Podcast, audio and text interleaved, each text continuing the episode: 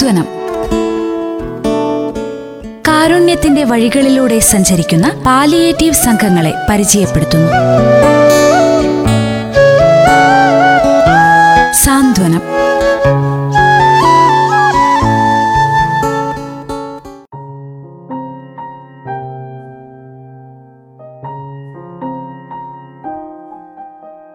നമസ്കാരം എല്ലാ പ്രിയ ശ്രോതാക്കൾക്കും സാന്ത്വനം പരിപാടിയുടെ പുതിയൊരധ്യായത്തിലേക്ക് സ്വാഗതം. സാന്ത്വനം പരിപാടിയിലൂടെ ഇന്ന് നമ്മൾ പരിചയപ്പെടുന്നത് പനമരത്തുള്ള Ashraya pain and palliative care യൂണിറ്റിനെയാണ്.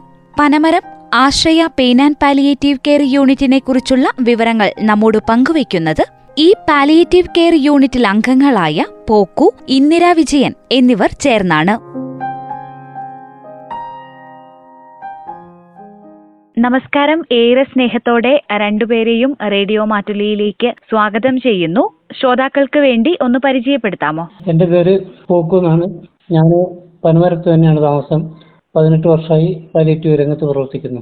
എന്റെ പേര് ഇന്ദിര വിജയൻ. ഞാനും പനമരത്ത് തന്നെയാണ് താമസിക്കുന്നത്. പതിനെട്ട് വർഷമായിട്ട് പാലിയേറ്റീവിൽ വാളണ്ടിയർ ആണ്.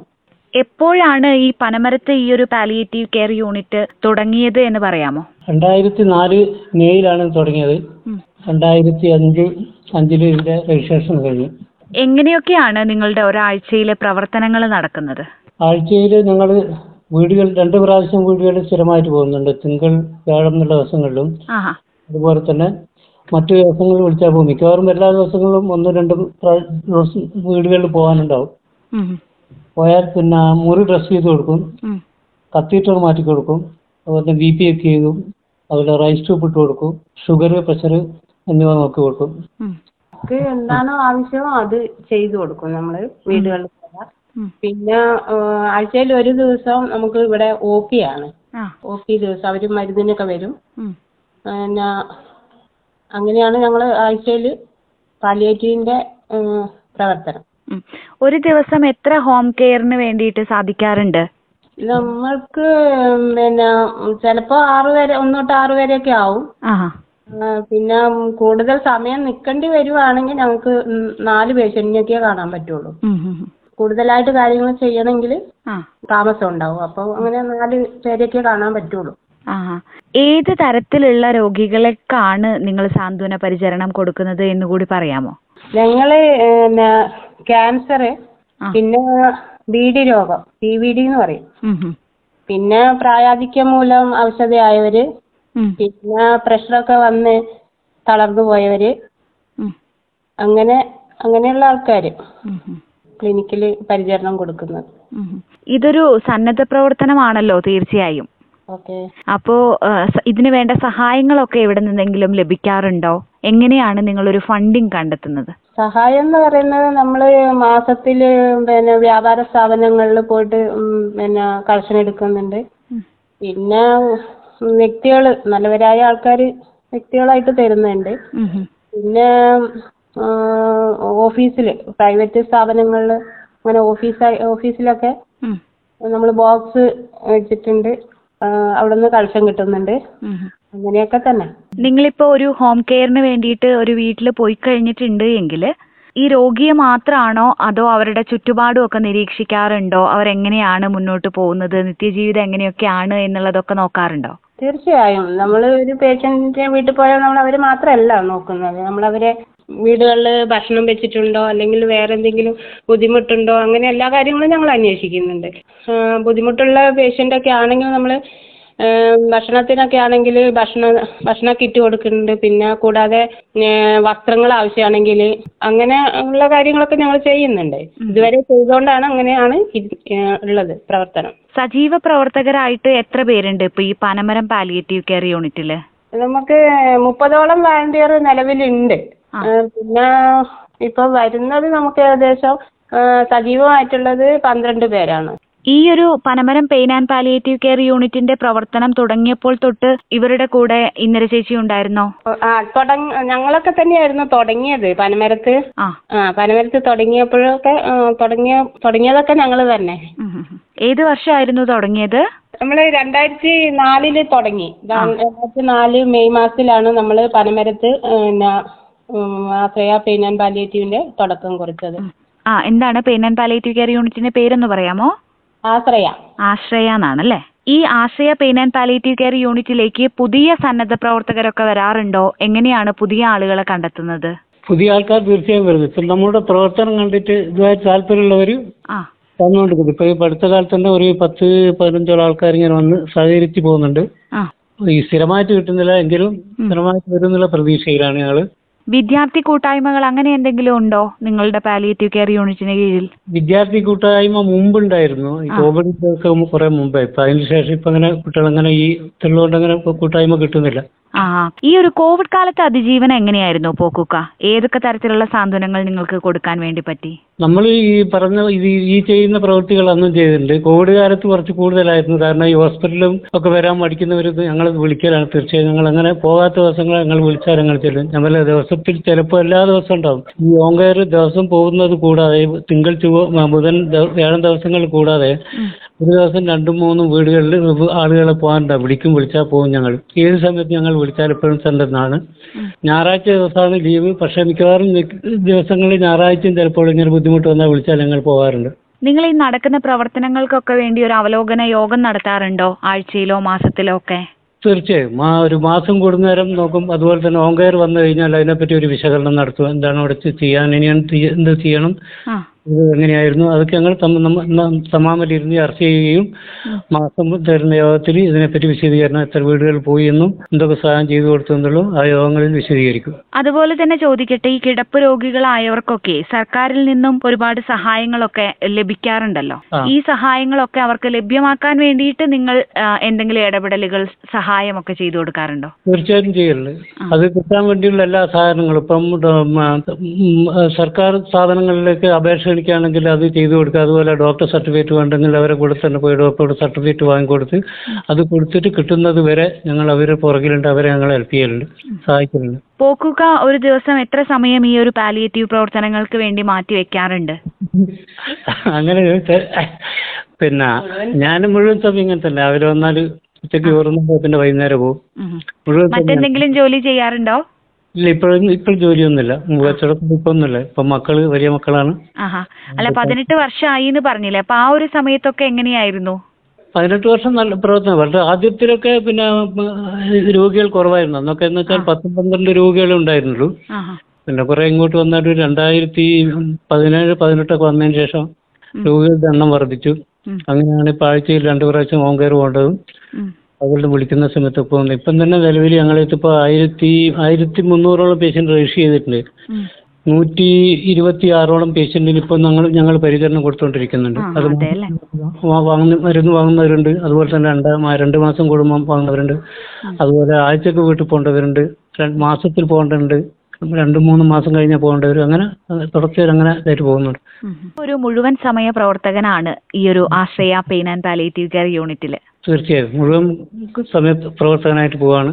അതുപോലെ തന്നെ ഞങ്ങൾക്കൊരു വാട്സപ്പ് കൂട്ടായ്മ ഉണ്ട് ഇരുന്നൂറോളം പേര് ആ കൂട്ടായ്മയിലുണ്ട്. ഞങ്ങൾക്ക് എന്തെങ്കിലും ബുദ്ധിമുട്ട് വല്ലാതെ വരികയാണെങ്കിൽ അവർ അവർ ആവശ്യം അന്വേഷിക്കേണ്ട എന്തെങ്കിലും ചെയ്യാനുണ്ടോ എന്ന് ചോദിച്ചാൽ ഞങ്ങൾ ആ ഗ്രൂപ്പിൽ പറയുകയാണെങ്കിൽ അതവർ സാധിപ്പിച്ചു തരും.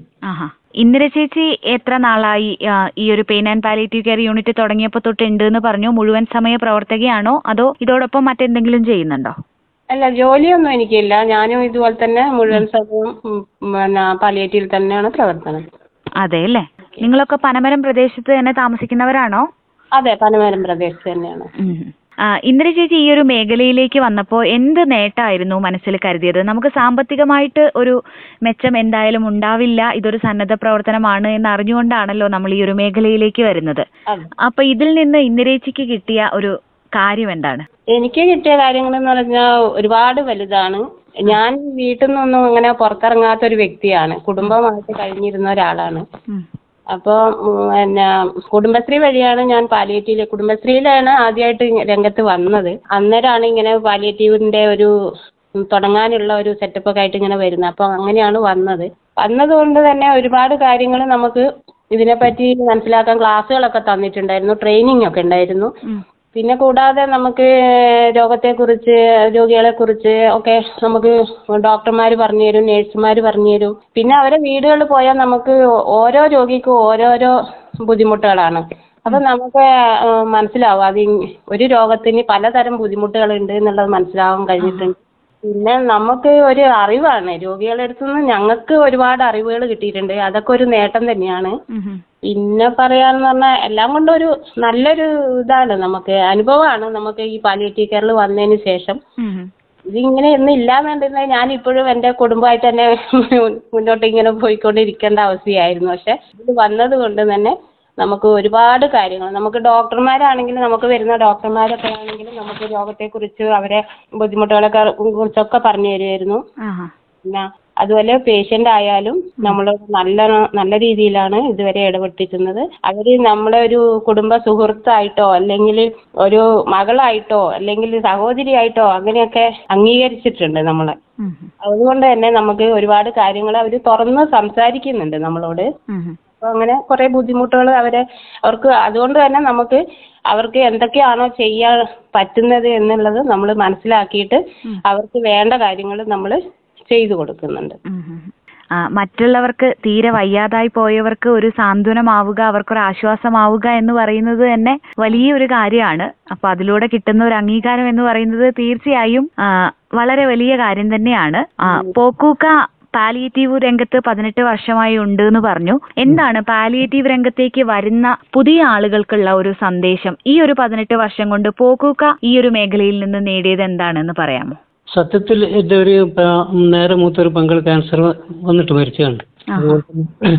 എന്റെ ആത്മാർത്ഥ സുഹൃത്ത് ബാല്യകാല സുഹൃത്ത് ക്യാൻസർ രോഗം വന്നിട്ട് മരണപ്പെട്ടാണ്. അങ്ങനെ അവരെ ഈ എന്റെ സുഹൃത്തിനെയും പെങ്ങളെയും ഞാൻ പരിഹരിക്കാൻ വേണ്ടി പല പ്രാവശ്യവും ഈ പാലിറ്റീവ് ക്ലിനിക്കിൽ പോകാറുണ്ട്. അങ്ങനെ പനമരത്ത് പാലിറ്റീവ് ക്ലിനിക്ക് തുടങ്ങുന്നുണ്ട്. അതിന്റെ തുടക്കം കുറിക്കുന്നുണ്ട് എന്ന് പറഞ്ഞ് ഇതിന്റെ ഭാരവാഹികൾ വിളിക്കാൻ വന്നപ്പോൾ അന്ന് എനിക്ക് പങ്കെടുക്കാൻ കഴിഞ്ഞില്ല. പക്ഷേ ഒരു മാസം കഴിഞ്ഞിട്ടാണ് ഞാൻ പിന്നെ ഇതിലേക്ക് വന്ന് പങ്കെടുക്കുന്നത്. ഇതിൽ പങ്കെടുത്തതിന് ശേഷം തോന്നി പിന്നെ ഞാൻ പ്രവർത്തിക്കുന്ന എന്റെ സംഘടനയുടെ നിർദ്ദേശം കൊണ്ട് ഈ ചാരിറ്റി പ്രവർത്തനങ്ങളിൽ പ്രവർത്തിക്കുകയാണെങ്കിൽ നല്ലതാണെന്നുള്ള ഇത്. അപ്പോൾ ആ ഒരു നിർദ്ദേശം കിട്ടിയാൽ ഞാനങ്ങനെ പാലിറ്റീവ് ഒരു ദിവസം ഞാനും എന്റെ ഒരു സുഹൃത്തും കൂടി പാലിയേറ്റീവ് ക്ലിനിക്കിലേക്ക് വന്നു. കാരണം അങ്ങനെ പ്രവർത്തനം കണ്ട് ഇവരോട് കൂടുകയാണ് ഉണ്ടായത്. ഇപ്പം വരാനുള്ളവരോ ശരിക്കും പറയാന്ന് വെച്ചാൽ ഇവർ ശരിക്കും എന്ന് പറഞ്ഞാൽ ഇതൊരു ഈ പാലിറ്റീവ് ക്ലിനിക്ക് എന്ന് പറഞ്ഞാൽ ശരിക്കും രോഗികളുടെ മാത്രം ഒരു ഉത്തരവാദിത്തമല്ല. ശരിക്കും നമ്മുടെ സമൂഹത്തിന്റെ ഒരു ബാധ്യതയാണ്.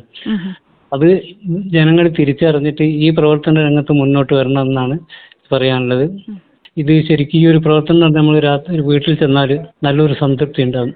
ഈ കരഞ്ഞ മുഖങ്ങൾ നിങ്ങൾ കയറി ചെല്ലുകയും ചിരിച്ച മുഖത്ത് കണ്ട് ഞങ്ങൾ തിരിച്ചു വരുന്ന വരുന്ന ഒരു സാഹചര്യം ഉണ്ടാകണമെങ്കിൽ അത് രാത്രിയിൽ വീട്ടിലിരുന്ന് കിടന്ന് ആലോചിക്കുകയാണെങ്കിൽ വീട്ടിലെത്തിയാൽ ഒരു നല്ല സംതൃപ്തി മനുഷ്യനുണ്ടാവും ജീവിതത്തിന്റെ ഭയങ്കര പ്രതീക്ഷയുള്ള ഒരു കൂലിയുള്ളൊരു പ്രവൃത്തിയാണ് ഇത് എന്നുള്ള നല്ല പൂർണ ആത്മപൂർണ വിശ്വാസമുള്ളത് കൊണ്ടാണ് ആത്മാർത്ഥമായിട്ട് ഇപ്പോൾ ഇതിലിങ്ങനെ പ്രവർത്തിച്ചുകൊണ്ടിരിക്കുന്നത്. ഒരുപാട് സന്തോഷം. പോക്കുക്കയുടെ വാക്കുകൾ ശ്രോതാക്കൾക്കൊക്കെയും വളരെ പ്രചോദനമാകുന്ന ഒന്ന് തന്നെയാണ്. ഇത് തന്നെയാണ് ഈ ഒരു സാന്ത്വന പരിചരണ മേഖലയിൽ നിന്ന് നമുക്ക് ലഭിക്കുന്നത്. തീർച്ചയായും ഇനിയും സങ്കടം കൊണ്ട് കരഞ്ഞ ഒട്ടേറെ മുഖങ്ങളിൽ ചിരി വളർത്തുവാൻ വേണ്ടിയിട്ട് പോക്കൂക്കയ്ക്കും. പോക്കൂക്ക അംഗമായിരിക്കുന്ന Ashraya pain and palliative care യൂണിറ്റിനും കഴിയട്ടെ എന്ന് ആശംസിക്കുകയാണ്. അതുപോലെ തന്നെ ഇന്ദിര ചേച്ചിക്കും ഇനിയും ഈ ഒരു മേഖലയിൽ ഒരുപാട് കാര്യങ്ങൾ ഒരുപാട് പേരുടെ ജീവിതത്തിൽ നന്മകൾ ഉണ്ടാക്കാൻ വേണ്ടി കഴിയട്ടെ എന്ന് ആശംസിക്കുന്നു. നിങ്ങളുടെ Ashraya pain and palliative care യൂണിറ്റിനും എല്ലാവിധ ഭാവുകങ്ങളും റേഡിയോ മാറ്റ്ലിയുടെ പേരിൽ നേരുകയാണ്. ഇത്രയും സമയം റേഡിയോ മാറ്റ്ലിയോടൊപ്പം ചെലവഴിച്ചതിലുള്ള നന്ദിയും അറിയിക്കുന്നു.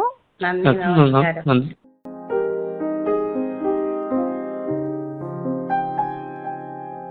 ശ്രോതാക്കൾ ഇന്ന് സാന്ത്വനം പരിപാടിയിലൂടെ കേട്ടത് Panamaram Ashraya pain and palliative care യൂണിറ്റിനെ കുറിച്ചാണ്. Ashraya pain and palliative care യൂണിറ്റിലെ പ്രവർത്തനങ്ങൾ നമ്മോട് വിശദീകരിച്ചത് യൂണിറ്റ് അംഗങ്ങളായ പോക്കു ഇന്ദിര വിജയൻ എന്നിവർ ചേർന്നാണ്. ഇന്നത്തെ സാന്ത്വനം ഇവിടെ പൂർണമാകുന്നു. നന്ദി നമസ്കാരം.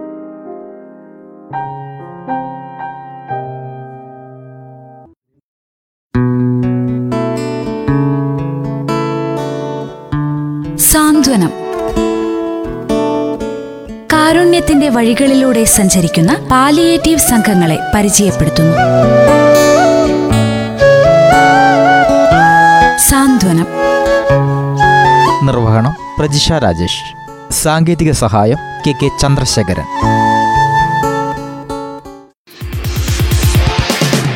നിങ്ങൾ കേട്ടുകൊണ്ടിരിക്കുന്നത് radio Mattoli ninety point four. കേൾക്കൂ ആസ്വദിക്കൂ അറിവ് നേടൂ.